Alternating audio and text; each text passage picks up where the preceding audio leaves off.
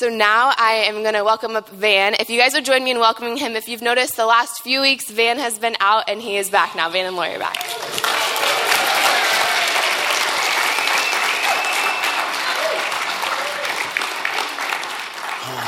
Thanks, Amanda. Thanks, everyone. That's a nice, warm welcome. I appreciate it very much. Um, yeah, Lori and I have been out for about six weeks. We took a, what we call sabbatical, which is different from a vacation because it's longer. And um, it's usually people who have jobs like I have where you kind of like live with it 24 hours a day. You come to a point where you need more than just a week off. And so that last time we did this was in 2009 and again now, but uh, probably ought to do this every couple years. But it was really good, and it's so good to be back with you today. Um, we're going to start right now by praying for a woman uh, from our church, Pam Otten, who has been struggling for the last six months. Uh, well, not struggling in her faith. She's been tr- trusting God and um, received a bad diagnosis six months or so ago and uh, has just really been contending for healing over the course of that time. Pam's husband, Joe, is right down here. And um, yeah, Pam's a wonderful woman of faith and confidence in God and has, has wanted to be healed, not only because she wants to be healed, because she wants God to be glorified. And just, just her heart is do this in a way that everyone will know it is you, Jesus. And so uh, last week they had surgery Pam, planned for Pam. And when they went into the surgery, they said it's just too pervasive, uh, it's cancer we can't take it out. Um, and from a medical perspective, and, and she has great doctors. She has doctors that are compassionate and caring and uh, pray. But uh, from a medical perspective, the word was there's nothing that can be done. Now, um, it, it, the way you deal with that is you don't deny it. You recognize that's the condition right now. That's what the doctors are saying. That's the reality. But Pam is still contending for healing. And that's different than denying the reality of the situation.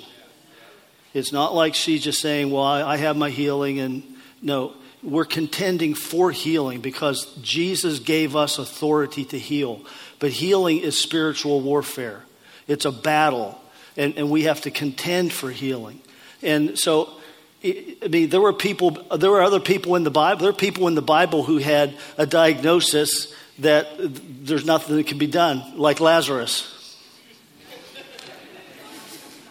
Turned out okay for him, didn't it? Um, others, um, Tabitha in the book of Acts, she died. Peter, Peter prayed for her. She came back. She rose from the dead.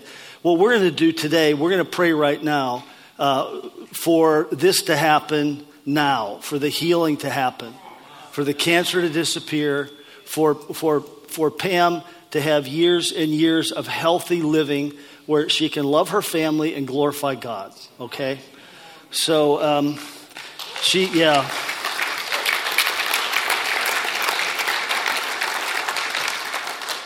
And I'm, boy, I'm thankful you agree with that. This is why it is so important that we all come to hear Jim Baker because when he comes here, they are ahead of us in the whole healing thing because they've persevered in it and they've pressed through and they've, they've broken through some barriers that, that I want to see us break through. When he's here, he's not only going to deposit some of that with us, but because they've broken through those barriers, he's going to come here with spiritual authority. Really, under the leadership's blessing here, because we're inviting him here, he's going to exercise spiritual authority to call out of this church body some things that God's deposited here that we're not fully seeing yet. And so um, come, come, for that. But right now, we're going to stand and, and we're just going to raise our hearts in faith to God. And we are going to pray for Pam. Now, she's at Bethesda North, so Bethesda North would be that direction, all right? No, Danny, no. It's this direction. Okay, okay. All right, so turn and put, point your hand that direction, okay? All right. And um, I'm going to pray and then we're going to pray some things together, okay? Uh, Father God, we thank you for Pam. Thank you for your incredible love for her. Thank you for the godly woman she is. And thank you for how she has a heart to press into you, to know you better, to serve you, to love you. That her whole life is pointed in the direction of honoring and glorifying you. Thank you for that, Father.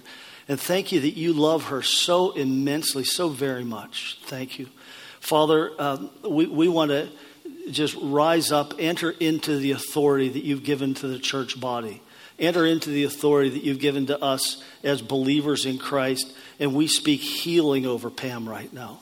We speak health and wholeness over Pam right now. And uh, I'm going to say a few phrases, and you can repeat them after me, okay? All right, we say to the cancer in, in Pam's body, be gone. Say that with me. We say to the cancer in Pam's body, be gone. We curse you, cancer, in Jesus' name. We curse you, cancer, in Jesus' name. Cancer, you are an affront to the kingdom of God. Cancer, you are an affront to the kingdom of God. And as kingdom people, we take authority over you. As kingdom people, we take authority over you and we say, Be gone in Jesus' name. Father God, bless Pam with health. In Jesus' name, amen. Amen. Amen. Okay, thank you.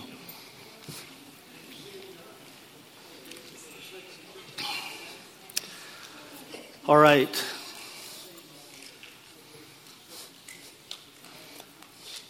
I just have a short joke for you, okay? Just a short joke. This guy, this man said that, uh, he said this, he said, My dog chased people on a bike. He said it got so bad, I heard from the police so many times, I had to take the bike away from him.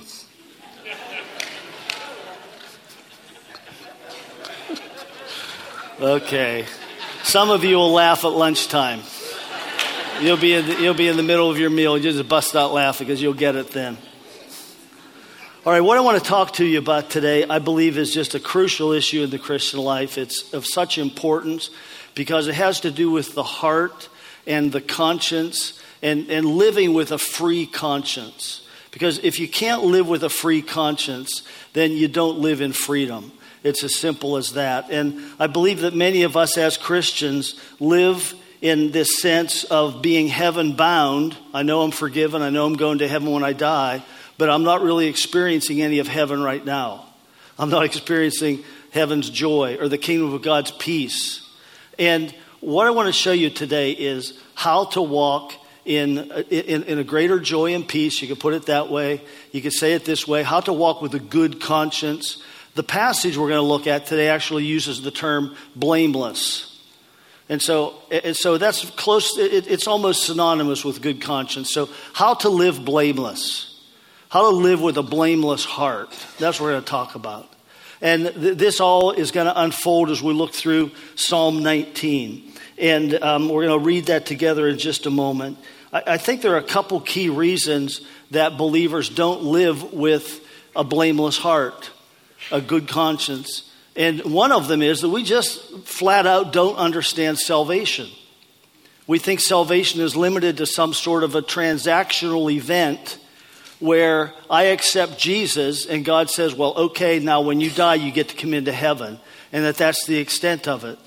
And, and if we don't understand what salvation is, then we don't understand our, our identity in Christ. And that's so crucial to know that when I received Jesus, more than just uh, more than just a transaction on the books of heaven took place. Something took place right here in me. The Holy Spirit came into me and changed me. He gave me a new heart. He made me a new person, and He actually infused Christ's righteousness into me so that I can say, no longer is my identity sinner. My identity now is righteous. My identity was sinner before I came to Christ. Now my identity is righteous because I have Christ's righteousness. Now, as you're going to see as we move through the message, that doesn't mean that I still don't sin. And, and that's kind of the rub here. And, and that's what we're going to talk about in, in, in, in how to live with a blameless heart or a clear conscience. But um, actually, this, we're not going to go any further into this part of the message because uh, I want you to take School of Kingdom Ministry if you haven't. And the reason, one of the key reasons to take the School of Kingdom Ministry is not because you learn how to prophesy there, or you learn how to operate in the gifts of the Spirit, or how to pray for the sick. Really, the, for my thinking, the foundational reason to take School of Kingdom Ministry is you will come away understanding, first of all, the kingdom of God. And don't assume that you understand the kingdom of God. I'm still learning about the kingdom of God on a regular basis. I'm getting these new new, new revelations as to what the kingdom is. You learn about the kingdom, but the second thing that is so vital is, and, and, and of such importance, you learn what your identity in Christ is. And that, Sockham will blow your mind. When I took Sockham, I've got, I went through seminary, I got just about all A's. I'd pastored for 35 years, 30 years at least, and I took Sockham and it blew my mind. There were things that I suspected were true, and I'm hearing this gifted teacher teach on them, and it's kind of like, you know, just wow. So take Sockham, it will change your life. I think the second thing, moving on, the second thing that makes it so hard for us to live with a clear conscience or, or to live with a, just a good, clean heart, a blameless heart, the second thing is our misunderstanding of how we are to relate to the Bible of how we're to relate to the Word of God. And I think so many Christians look at it like this the Bible gives me the rules, I try to obey them throughout the day. Doggone it, I, I just about never do. And then I end my day feeling defeated because I did not fully obey everything in the Word of God. And I want to say that's a wrong way to perceive your relationship with the Bible. And that's what we're going to see today. That's what we're going to focus on today. So we're going to read Psalm 19. It's going to come up on the screen, and we're going to read it together. I'm going to ask you to stand with me, and uh, we're going to read it out loud. It's a powerful passage of Scripture. All right? The heavens declare the glory of God, the skies proclaim the work of his hands. Day after day they pour forth speech. Night after night, they reveal knowledge. They have no speech, they use no words, no sound is heard from them. Yet their voice goes out into all the earth, their words to the end of the world. In the heavens, God has pitched a tent for the sun. It's like a bridegroom coming out of his chamber, like a champion rejoicing to run his course. It rises at one end of the heavens and makes its circuit to the other. Nothing is deprived of its warmth. The law of the Lord is perfect, refreshing the soul. The statutes of the Lord are trustworthy, making wise the simple. The precepts of the Lord are right, giving joy to the heart. The commands of the Lord are radiant, giving light to the eyes.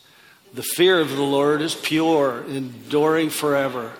The decrees of the Lord are firm, and all of them are righteous. They are more precious than gold, than much pure gold.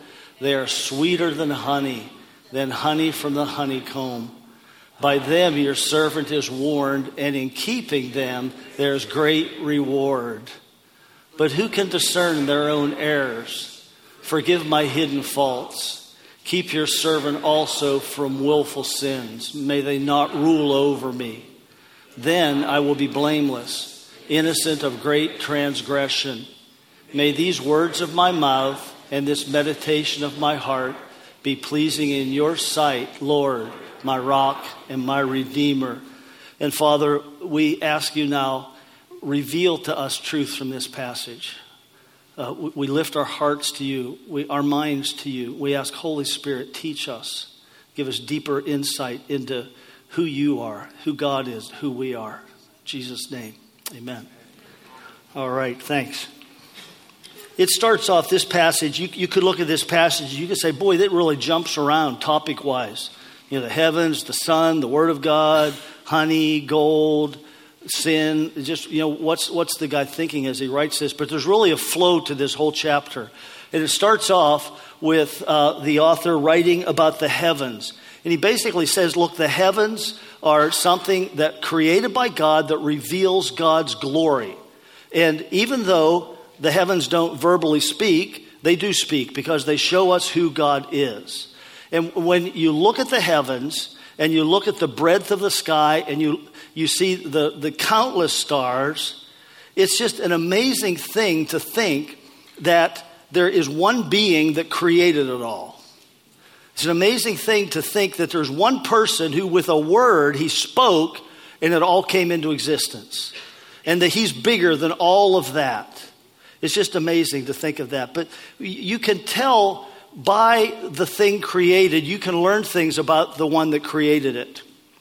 And let, us let's, let's do this. I have a couple pictures I want to show to you. The first one is by Picasso. Now, what do you, what do you learn about Picasso from this? I, I think he was a weird dude.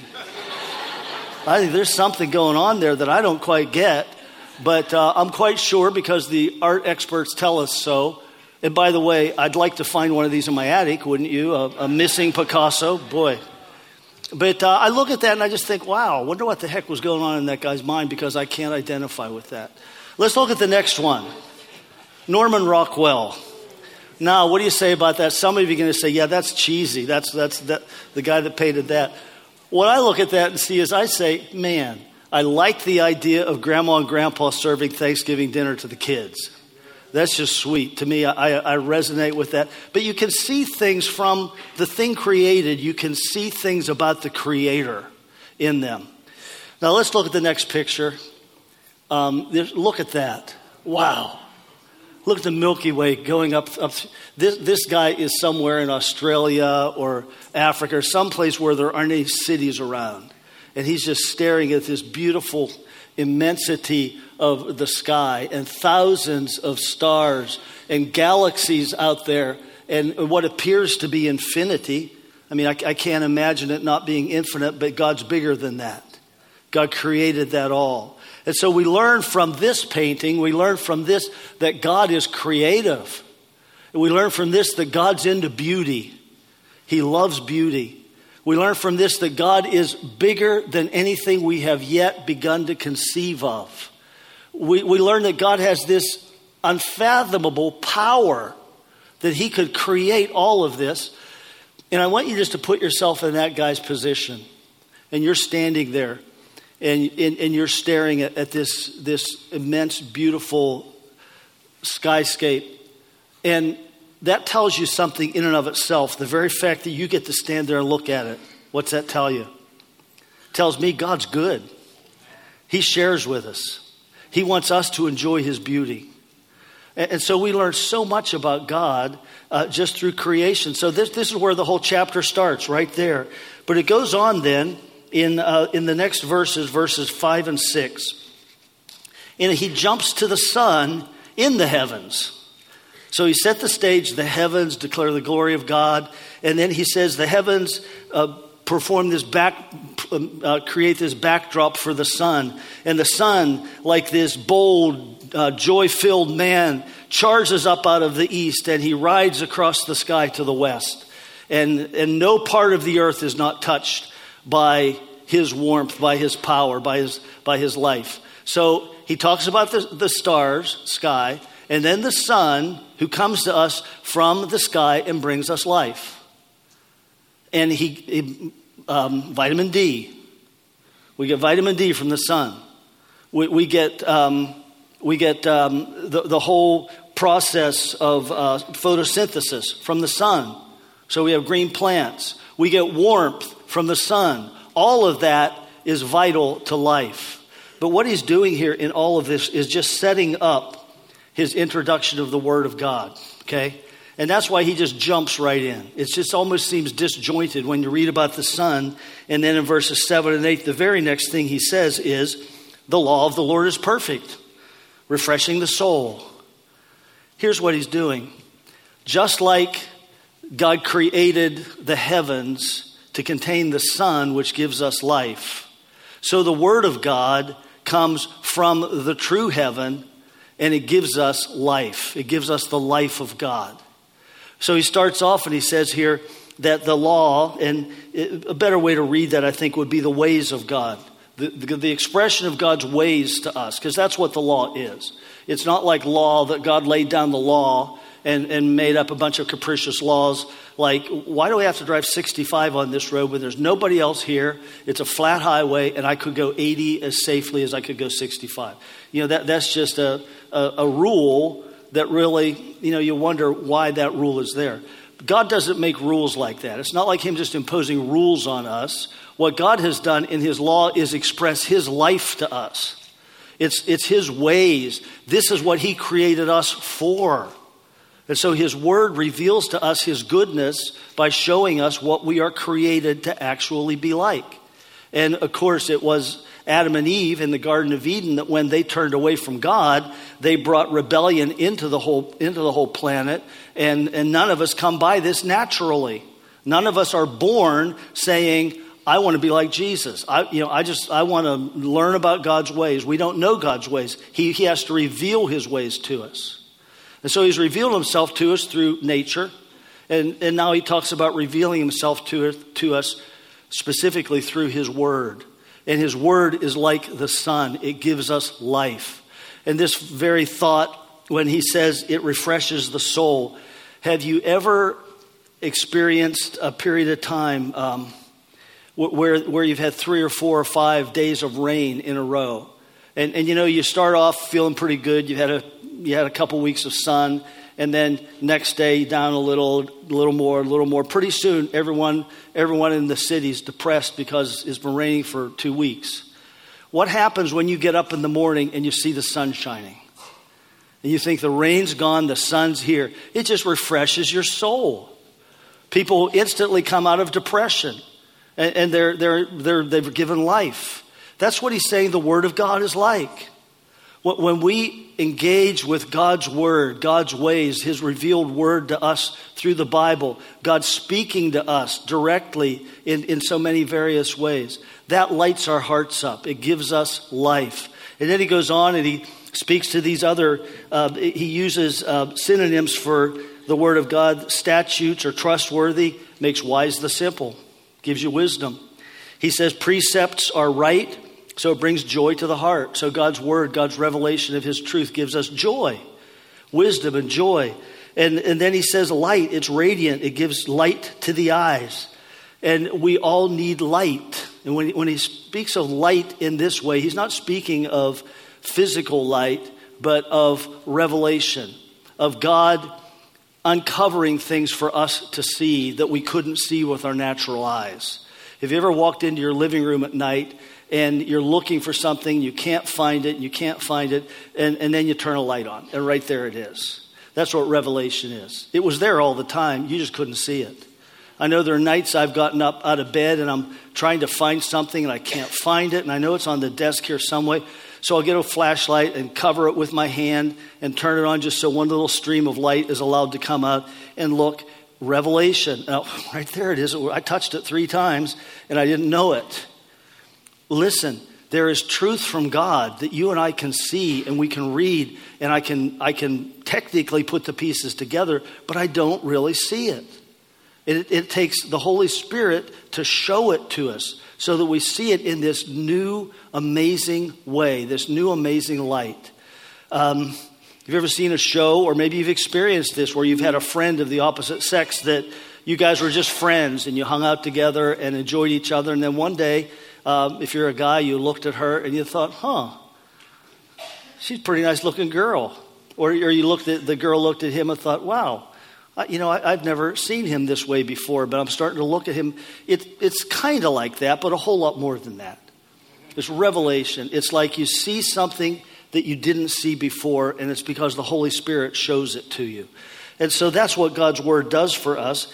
Now, he takes it further in verses 9 through 11 when he says, he, he talks about the Word of God being more precious than gold. He says two main things here that I want to look at. There's a lot in these verses, we can't look at all of them. But he says the Word of God is more precious than gold, and then he says it's sweeter than honey. And so, more precious than gold. What does gold do for us? Why, why do people, uh, would you like gold? If I said we're giving away free five gallon buckets of gold coins, man, I'd be all over that. If I, I mean, I'd be at the head of the line. Or, Because gold is a good thing, it's not a bad thing. But it's not just because it's shiny and pretty, it's because it's valued, it's valuable. And so it represents not only possessions, houses, clothes, cars, etc., it represents security in a worldly sort of way in this world. And by worldly, I don't mean sinful, but I just mean in the, in the physical world. It represents security. But what, what the writer here is saying is, he's saying, no, no, no. If you want real security, it comes through hearing, listening to, getting revelation and understanding into God's word and living by it. That is what gives your life security, not gold, because gold's fleeting. Book of Proverbs says wealth can take sprout wings and fly away in a moment's notice and it's gone. But God's word is eternal. And a life before God, a life shaped by God's truth, is stable and solid and will last. And so God's word gives us security. And then he says it's sweeter than honey. And, and this whole idea of the sweetness of honey speaks to all of the pleasures of life. Speaks to all the pleasures of life. If you think that um, ice cream is good, try Jesus. Try, try the Word of God. The Bible says that Jesus is the living Word. And so, if you think ice cream sundaes are good, or if you think that um, cotton candy or uh, Snickers bars or whatever, whatever is sweet to your taste, if you think that this enjoyable thing that you get to engage in is the meaning of life and, and is the great joy of life, then this passage is telling us there's something better. There's something better. It's Jesus, it's God's revealed truth. That's better.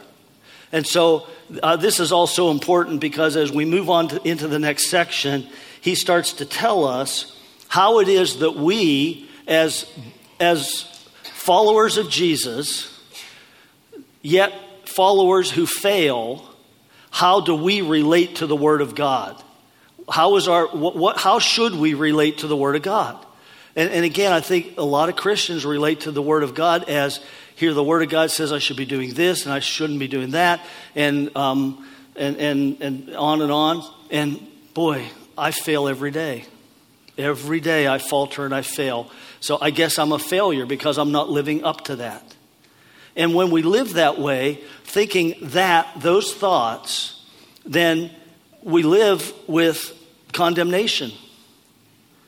And, and we don't have clear consciences because I feel like I'm faltering. I feel like I'm failing. And I feel like I've failed God down again. I've let God down again. I almost made it today without, without uh, you know, doing anything wrong or without getting angry or without lusting or without going into this daydream that I have or whatever it might be. And, and now I failed again, so I'm a failure. And so, so we live with this sense of condemnation. And by the way, the condemnation, that voice in the back of your mind that says loser, that says you've done it again, that says there's no hope for you, I got to tell you, most of the time that's not you. It sounds like you because when Satan speaks into our minds, he speaks in a voice that sounds just like my inner voice. And so I'm thinking, wow, loser, I'm a loser. I, I, that must, that sounds like me. So yeah, I guess I'm right. I'm telling myself I'm a loser. But really, so much of the time, it's the enemy just speaking that into our minds and speaking condemnation to us. We have to reject that. But, um, but we, we, live without, we live without clarity of conscience, and we don't live blameless, in other words. So, how can I have this blameless heart? What does God mean by blameless? That's what we want to get to. What does God mean when He says, have a blameless heart? And here's what we see there are two things in these two verses that are really crucial. The first one is this he says, this is in verse 12 Who can discern their own errors? Who can discern their own errors? And then he goes on to say, Forgive my hidden faults. So he starts off saying this What human being knows themselves so well and knows their own heart so well and knows God's truth and God's word so well that they know all the things in their heart and in their life that don't match up to God's word and God's truth. Who, it, who, who knows themselves so well or has such insight that they understand all of their own hidden sins, hidden flaws, hidden faults? And the truth is, none of us do. The truth is that we all have things that are based upon wrong belief systems that we picked up at home. Like you might feel totally justified for being angry for the rest of the day at one of your coworkers because they disrespected you. Because you learned where you grew up that you can't let people disrespect you. You got to stand up for yourself. And so you hold on to a grudge against that person, justifying it based upon that wrong belief. But you don't know it's a wrong belief. You think it's truth. And so you don't even know that that is violating what, how God created us to be. He didn't create us to hold on to grudges. That's sin. You know, sin is simply a failure to live up to what God created us to be. That's what sin is. And, so we all have areas in our hearts like that wounds, pains, wrong belief systems that, um, that, that we don't even know are there. Now, you, you ask the question, well, how should I deal with that? Well, doggone it, now that I know that stuff's there, I'm going to root it out. I'm going to find every last vestige of it so I can be perfect. Well, I got to tell you, that last phrase, so I can be perfect, tells us something about your misunderstanding. Your perfection is in Christ. He made you perfect. You are perfect. You don't have to become perfect. Just because you mess up doesn't mean that you're not righteous because you have Christ's righteousness. Now, the thing is that if you try to try to dive in deep and find every flaw in your thinking and every hidden fault within you, what's going to happen is you're going to get stuck in this quagmire of confusion.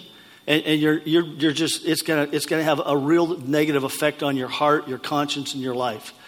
Good friend of mine, Bill Jackson, who is now with the Lord, but um, Jax used this illustration of someone going across a lake in a sailboat. And you've been given instructions to sail to the other side of the lake. And yet, at the bottom of the lake, there are these balloons tied. And each of the balloons represent a hidden fault in your life. Some hidden secret system, thinking that, you, that, that is wrong that you have, or some other hidden sin that you don't even know is a sin. And, and it's, it's all down there. And Jax said, what a lot of people want to do is throw an anchor out, stop the boat in the middle of the lake, swim to the bottom of the lake, and try to find all the balloons. And that when you do that, all you do is stir the muck up on the bottom of that lake. And you end up in, in this clouded, confused state. And, and you get trapped searching for this stuff, whereas it's not God's will that you search it out. In fact, the psalmist in 139, there he says, You search me, God and at the right time, you reveal to me what is there. And so, what Jack said was, Our job is to sail that boat across the lake. God's job is to cut the balloons at the right time. And so, when I see a balloon pop to the surface, that's God that brought it to the surface. That's when I throw out an anchor. I don't dive to the bottom of the lake, the balloon's right there, and I deal with it. Okay, so hidden faults are not something that we need to try to dredge up. What he tells us here goes uh, perfectly, I think, with everything Jack's shared. And, and that is, you know, how do we respond to these hidden faults, these hidden errors? Well, here's what we do Forgive my hidden faults, O Lord. Just right there. God, forgive them. Forgive them. And, and, and forgiveness has the concept of release as well. So release my hidden faults, God. Forgive them. And, and then you tie in Psalm 139 and God, in your timing, show me. When it's the right time, show me one, and then I'll deal it. I'll deal with it. I'll bring it before you, and we'll deal with it. And so there is this sense of the fact that we all have hidden flaws. And so what he's going to tell us here in a moment is how to be blameless, but having hidden flaws does not make you not blameless. It does not keep you from being blameless. Get that? Okay, we all have hidden faults. He says that right here. And later, he's going to tell us that we can be blameless in spite of the hidden faults. And the way we're blameless in spite of the hidden faults is with the hidden faults, it's just having an open heart to God, saying, God, I know they're there. Wow, Lord, thank you, Jesus, that you died for me, that they're all forgiven. And God, in your timing, show me what they are so that we can deal with them so I can grow and mature. That's how we handle the hidden faults. And if we do them that way, then we can, we can be blameless. We can have a good conscience, a clean conscience. And so you go on to the next verse, and he takes it a step further, and he talks about another kind of sin. And in this, this other kind of sin, he says Keep your servant also from willful sins. May they not rule over me.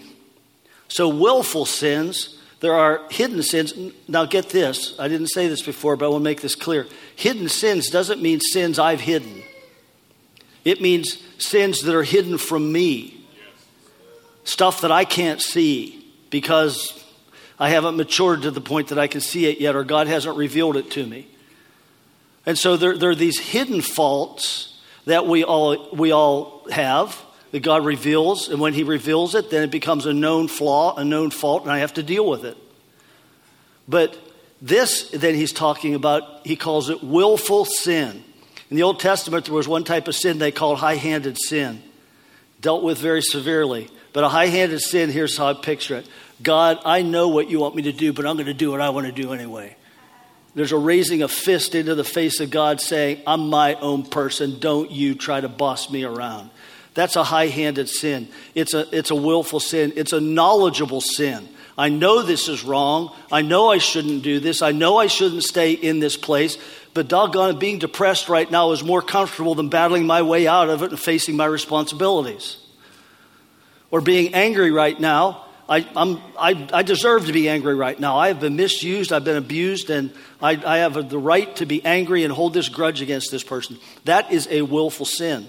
Now, if it's based upon wrong thinking, then it's, it, it could be kind of like a hidden sin, and I don't want to confuse those two because I use the same illustration.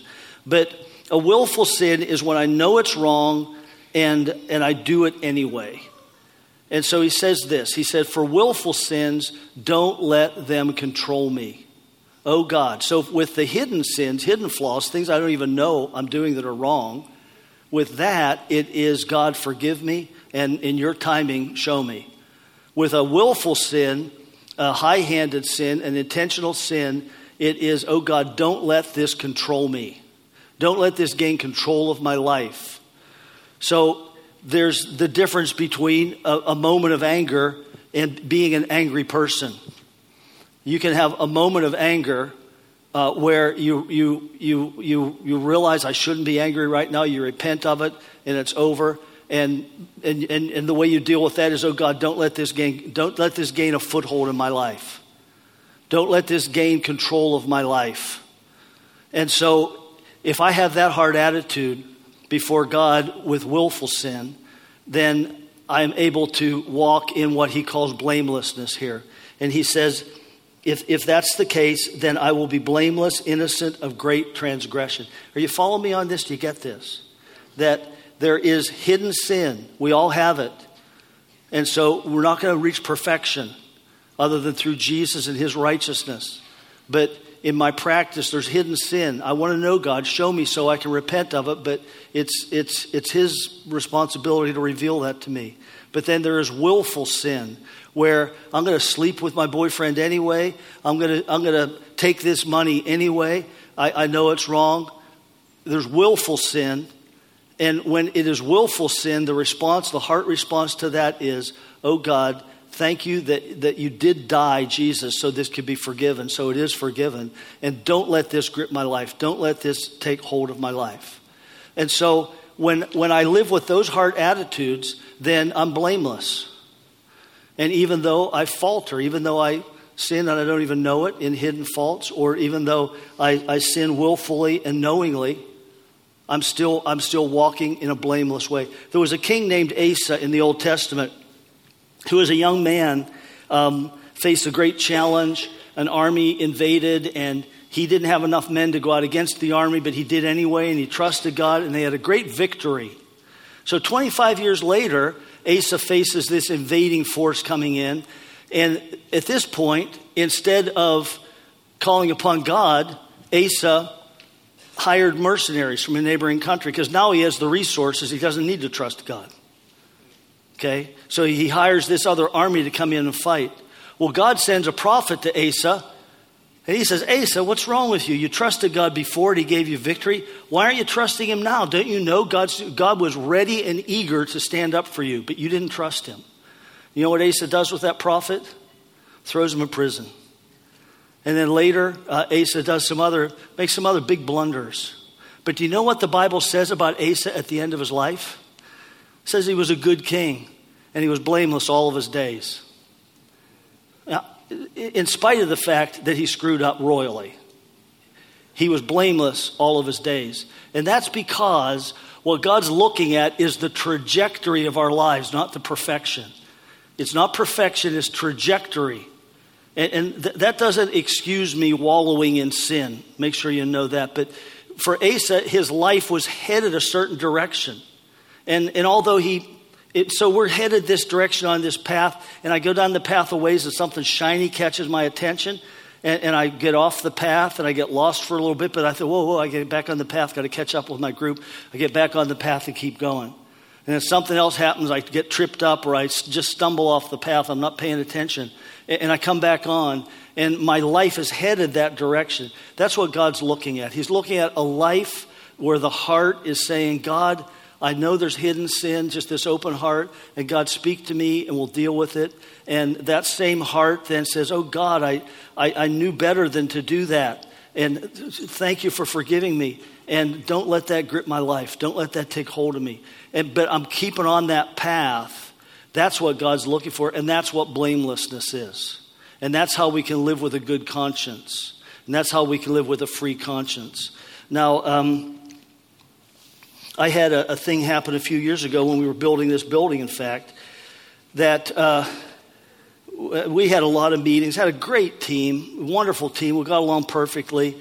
And, um, but we had a lot of meetings. And one night we had this long meeting. I got home about 11 and I, I, went probably, I think I got to bed about 11, probably got home at 10 after hours of a meeting. And my mind's wired and I can't sleep. And I'm lying in bed and all of a sudden it's 12 o'clock. And I'm thinking, oh man, I got to get up. I have a meeting at 8 o'clock tomorrow morning. I need to hurry up and get to sleep. Well, you know, doing that doesn't help. Anxiety does not help you sleep. So then it's 2 o'clock. And I'm thinking, I haven't slept a wink. And, and I lie there and it's 3 o'clock. And I have not, don't, don't try to tell me you slept, you didn't know it. I've had nights like that. This was a night where I was awake literally all night. 4 o'clock. 5 o'clock, I finally doze off. And I have this godly wife who gets up in the morning and prays and reads the Bible. And Lori got up not long after that. And I was sleeping so lightly that I woke up. And Lori goes downstairs to read the Bible and have her devotions. And I walked into the bathroom. And I looked at the wall and I thought, oh, I'm so frustrated. I just feel like punching that wall. And I thought, it's only drywall. I can repair it. And before I had finished that thought, I drove a punch into the wall. Not, not a light punch. I didn't do the guy thing of punching something and pulling the punch. I drove a punch into the wall and I hit a stud. If I had hit between the studs, I would have put a fist sized hole in the wall. I mean, I was punching six inches beyond the wall. And, and instantly broke, knew I'd broken my hand. I instantly thought, oh my gosh, what's I going to do? Uh, everyone in the church is going to know I'm an idiot now. It's going to be validated. They all suspected it. They'll never know and it'll ever come back again. What's wrong with me? And, and so I devised this whole plan. I'll just carry a cup of coffee with me everywhere, and that way, hey, I'd shake your hand, but I got this coffee. Or I'd just keep my hand in my pocket and just kind of like act a little bit dull when people, you know, want to shake hands. And um, through a chain of events, God spoke to me that week and said, "You can't hide this. You have to. You just can't hide it." And which was good.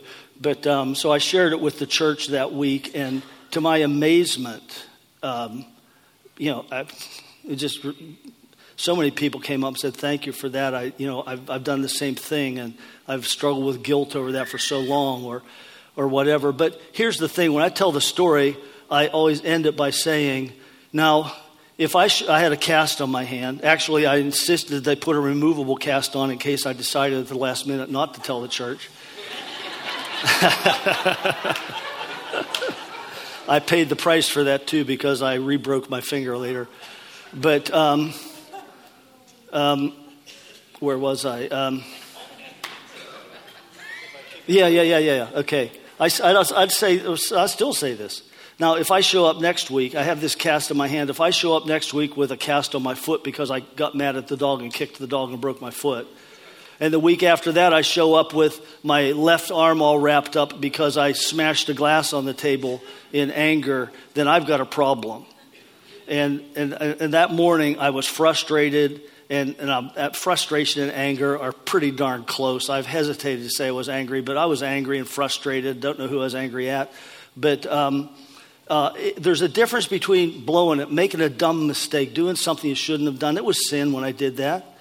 I, I didn't need to live in that type of anxiety, but you know, sin is failing to live up to everything God created us to be.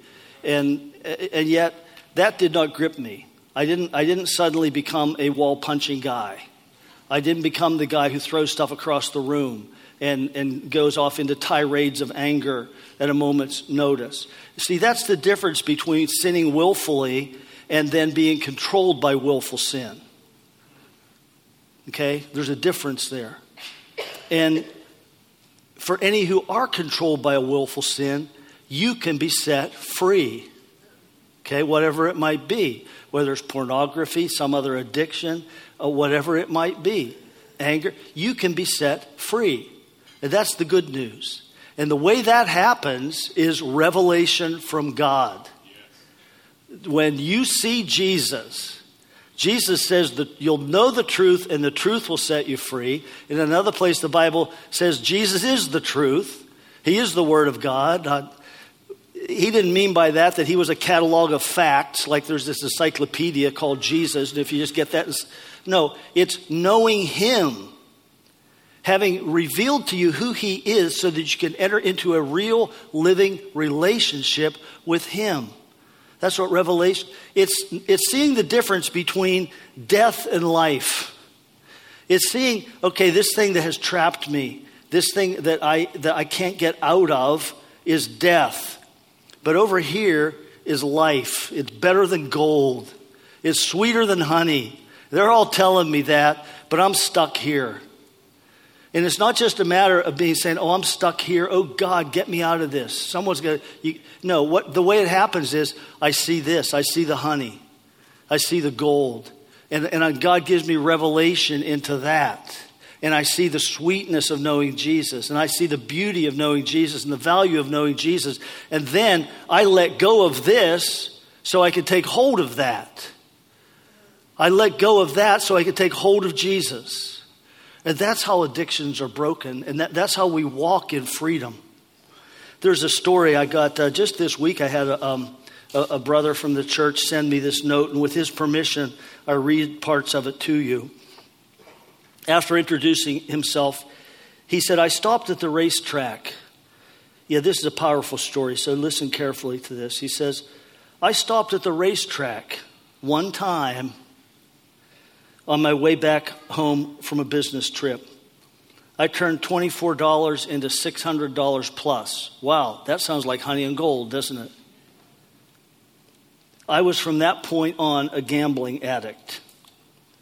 I lost everything twice.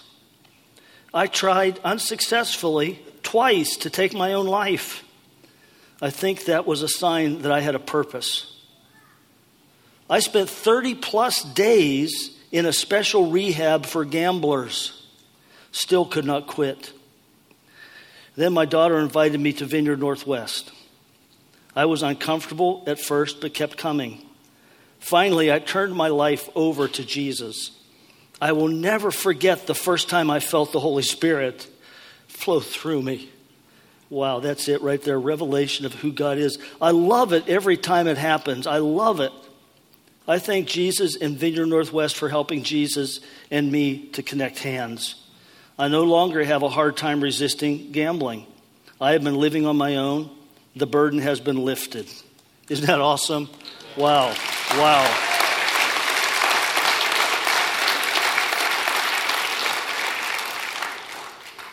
So, freedom. There is freedom. You can have freedom today we're going to uh, move into our worship time and we're going to take communion today. And uh, what I want to share with you as we prepare for communion, the servers are going to go to the back and the worship team is going to be coming out behind me. But I, I had this insight, and I would call this a revelation because it's something I've read a hundred times at least and never saw this before.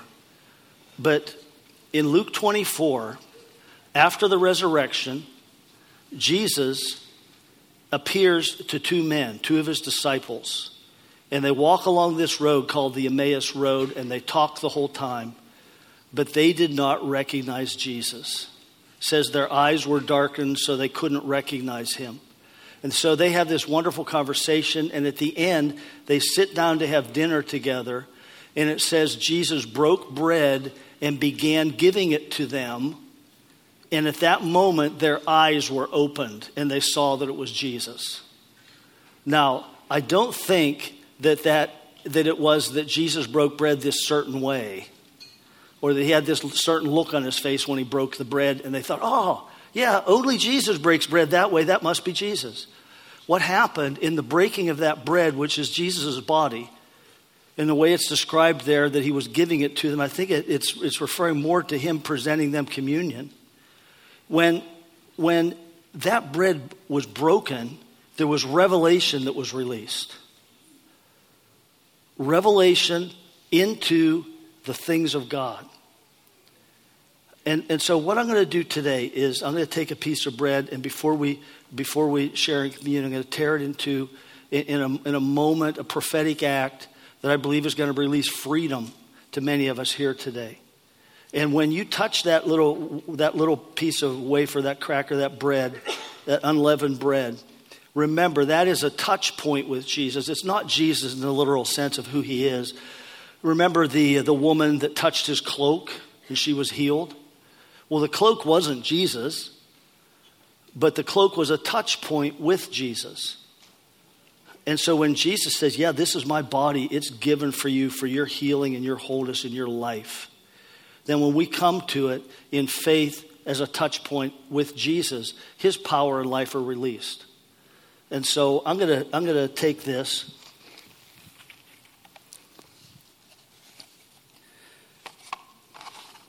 And I'm going to say, Jesus, um, thank you that you gave your body for us. Thank you that you gave us this remembrance and that there's power in this event when we remember you. Thank you, Jesus, that you broke that bread that day on the Emmaus Road and you, you released revelation.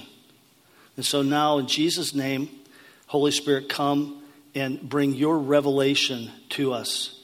And if you need revelation to know God better, just, just close your eyes, hold your hands out, and ask Him for it. Just come, Jesus, come. Release revelation. Release your revelation of who you are in Jesus' name. Now, the servers are going to make their ways to the front, and um, worship band's going to start playing. And you're welcome to come and participate this if you know Jesus. If you want, if you don't know Jesus, but you're saying, I want to accept Jesus, this is a great way. Man, what, what a great, just to say, by taking communion right now, I, am it's not the bread and the juice, it, the wine, it is what I'm saying, this is my statement of faith. I'm receiving Jesus. Come and do that. And um, once this is over, then you can come to the front to worship. And uh, Father God, just bless now, just bless, bless this time as we turn in our hearts to worship you, to worship Jesus. Holy Spirit, come here and stir worship of the triune God in our hearts. Amen.